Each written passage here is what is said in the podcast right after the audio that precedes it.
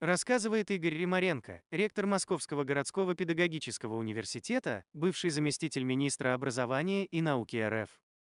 Э, ну, пока э, просто не очень ясно, э, что точно имеется в виду.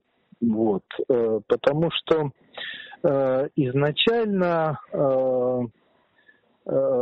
в Болонском процессе есть много составляющих, и именно по этим составляющим сравнивались изменения в образовании европейских стран. Э, началось это еще с 1988 года. Это была такая университетская хартия, принятая на 900-летие Болонского университета, что европейские страны э, будут сравнивать э, образование э, друг с другом по определенному набору параметров и вырабатывать общие рекомендации, куда собственно, системы э, образования могут меняться. Окончательно Болонская декларация была подписана в 1999 году. Ну и Россия к ней присоединилась в 2003. Вот, э, поэтому, смотрите, там много составляющих, вот, собственно, по которым шло это сравнение, и некоторые из них в России так и не реализованы. А, ну, например, э, в одной из версий Болонской декларации речь шла о том, что университеты должны прислушиваться к мнению студентов и вести диалог со студенческими сообществами. Я думаю, что вряд ли от этого кто-то будет отказываться. Вряд ли это будет система, которая будет игнорировать э, в России мнение студентов. Согласитесь, это было бы странно. Вот. Э, есть э, позиции, которые, э, ну, по-видимому, более всего вызывают дискуссии. Это что же будет Э, ну, иногда неправильно говорят, с двухступенчатой системой высшего образования, как говорят магистратуры. На самом деле, в Болонской декларации речь идет о трех э, уровнях высшего образования. Это бакалавриат, магистратура и аспирантура. И вот если здесь будет отказ от этой трехзвенной системы, что придет вместо этого? Ну, например, Э, появится специалитет, и он будет сразу замещать собой бакалавриат и магистратуру. Тогда э, теряется такая важная вещь в Болонском Э, процессе. И, собственно, э, ведь эм, такую трехзвенную структуру ввели не только европейские страны, но и все азиатские, и Латинская Америка, и Африка. То есть в этом смысле э, система трех звеньев бакалавриат, магистратура, аспирантура, она введена во всем мире.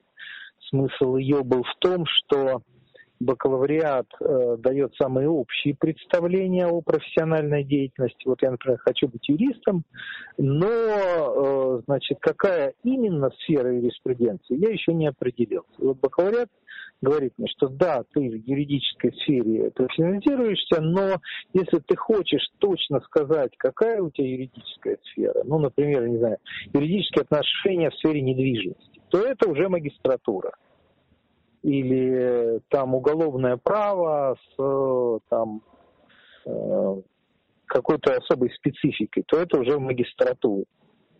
Э, значит, э, и в этом смысле вот определенная логика была. Бакалавриат дает общие представления о профессиональной деятельности, магистратура Э, позволяет стать профессионалом уже вот э, в конкретной профессии или заняться исследовательской работой, ну, стать исследователем.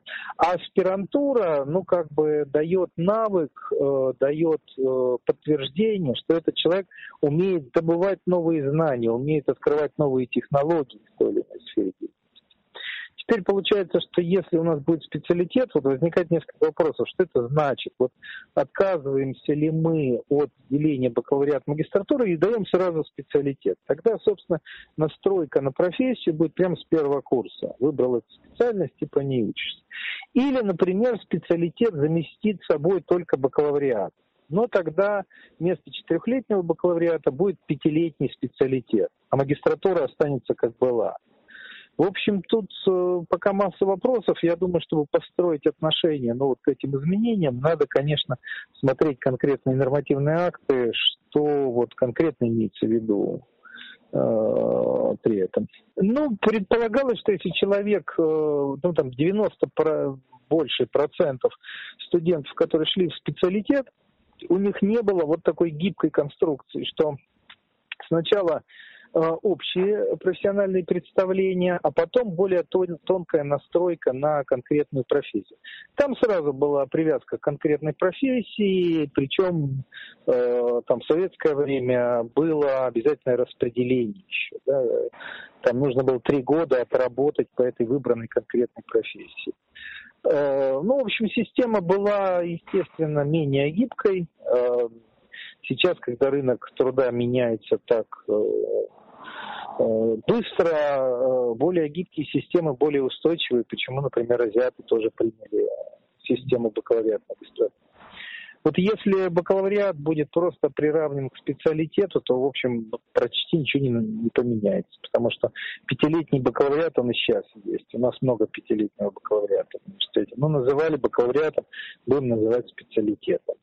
А если э, не только бакалавриат, но исчезнет магистратура, останется только специалитет, то, на мой взгляд, это, ну, в общем, хуже в целом для системы образования. Правмир. Чтобы менять, нужно говорить. Не забудьте подписаться на наш подкаст.